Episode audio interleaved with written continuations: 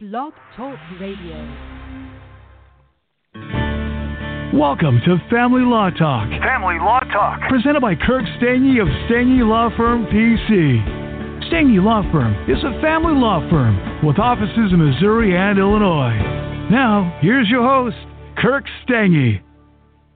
Welcome to Family Law Talk. We have an interesting topic today. The topic is engagement and wedding rings and divorce. This is a common topic, one that comes up quite a bit in trying to resolve divorce cases, so we wanted to spend some time on it today.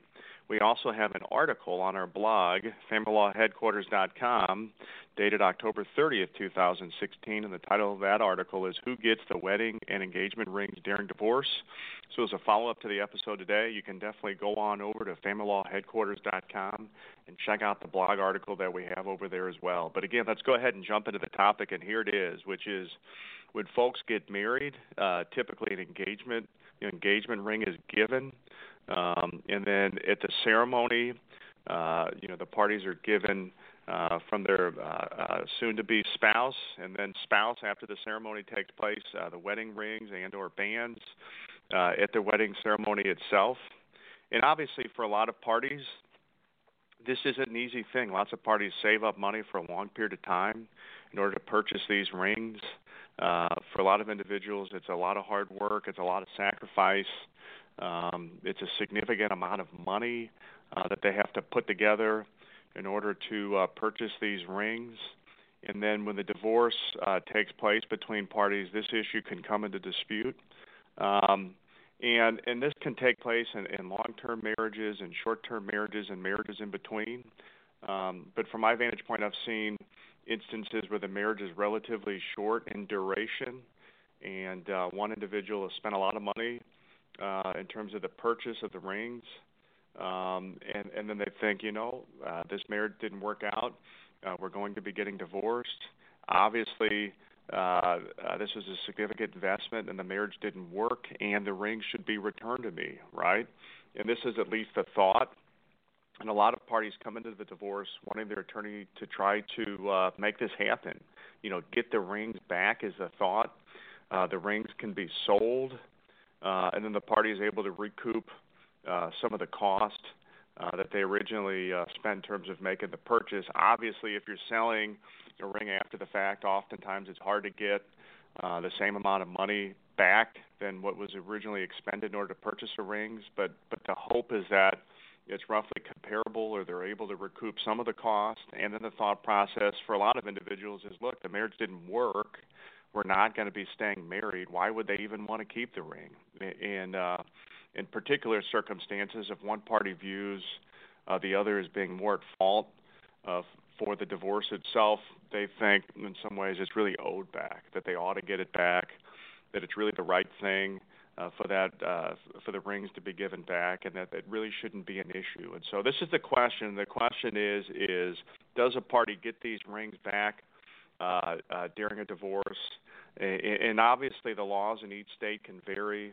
The facts of every marriage and every divorce case is different. So it's really critical for anybody to speak to an attorney who's licensed and competent to practice law in their specific jurisdiction. Right, so I have to say that as a preference. Obviously, I can't give absolutes in terms of the way this would work in every single situation, but in a general sense, here's the deal, which is that in terms of a divorce itself, divorces generally resolve themselves in a couple of different ways, which is one, through a settlement of some kind. The parties are able to agree on a resolution of the property and debt division, and they enter into an agreement, commonly called a marital settlement and separation agreement, where they agree in terms of how they're going to divide the marital property and marital debt. In some cases, the parties negotiate, right, but they're just not able to come to decision. So they end up doing a trial or a hearing, if you will, sort of synonymous terms, but in other words, they put on evidence and they put the case in the hands of the judge, and then ultimately the judge has to make a determination in terms of marital property and marital debt in terms of how it's going to be divided. And in equitable division states, take Missouri, take Illinois, for example, in equitable division states, the court is ultimately to divide marital property and marital debt in a just manner, when considering the relevant factors. Now, the Missouri statute and the Illinois statute ultimately delineate some factors that the court is to consider in terms of dividing marital property and marital debt in a just manner. But really the crux of this is, and parties should know this, which is courts can go in different directions. The term just doesn't necessarily mean 50-50 in terms of property division. And the court can go in different directions in that regard. But here's really the key point, which is off the top, so before the court even gets to dividing marital property and marital debt, what courts commonly do, and that is the case in Missouri and Illinois, is decide what property out there is what's called separate property, right? And separate property is to come off the top and go to each individual spouse at the conclusion of the divorce, and then the marital property and debt is what's to be divided in a just manner. And separate property is generally defined as these items, which would things a party had prior to marriage. So items that a party had prior to marriage, assuming it hasn't been commingled in some way or transmuted in some way, but items a party brought in.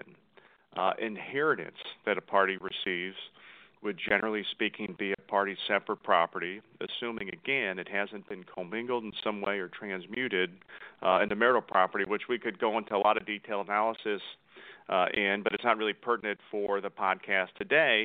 And then if there's a prenuptial agreement, so items that are deemed separate by agreement through a prenup, those would generally go to a party off the top. And really the other exception that's out there, which is applicable when you get into engagement and wedding rings, is gifts. So gifts a party receives during the marriage are items that are what are deemed separate property. In other words, they come off the top. Generally speaking, engagement and wedding rings are going to be considered gifts, and that is true in circumstances when an engagement ring has been given, the marriage has taken place, and the wedding rings and bands are exchanged. At that point, the marriage ceremony has taken place.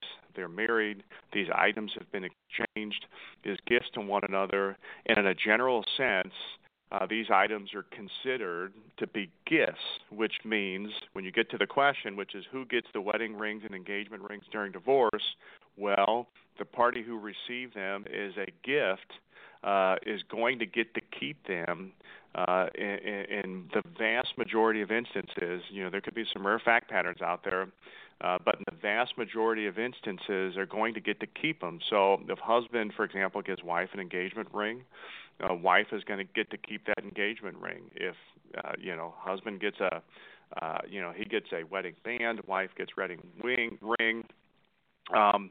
they keep those items that were given to them, right? So if a case goes to trial, it's put in the hands of the judge, almost universally, I should say. But again, there could be some weird, unusual fact patterns, and some of you might be in different jurisdictions, so I don't want to paint with too broad of a brush.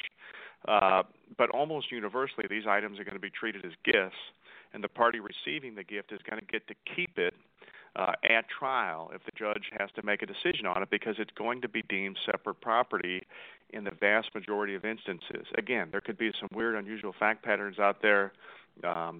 There could be some nuances based on the state that you're in, so be careful in that regard. But generally speaking, these items are considered gifts, and individuals don't get these back upon divorce. Now, some might say that seems wrong. I ought to get these items back. That isn't pleasing to me. Well, it is possible if you settle your divorce with your spouse that an agreement could be made where you each give these items back. So there are some instances where parties agree to return the wedding ring, engagement ring and band and whatnot, and they return these items. They do it by consent. So if parties can agree to do it, that's okay.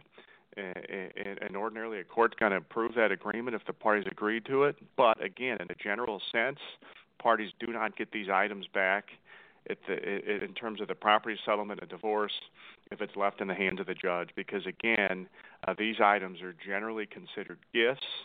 And as gifts, they're separate property, And in terms of property division and divorce, a separate property comes off the top. Each party keeps their separate property, and it's the marital property and debt, which ultimately gets divided in a just manner when considering all the factors. So that is the topic here today. Again, interesting topic, one a lot of parties ask about. We wanted to cover it in the episode today.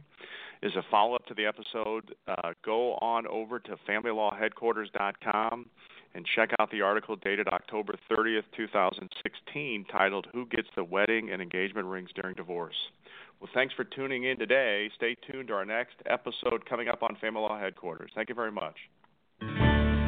Thank you for listening to Family Law Talk with Kirk Stange.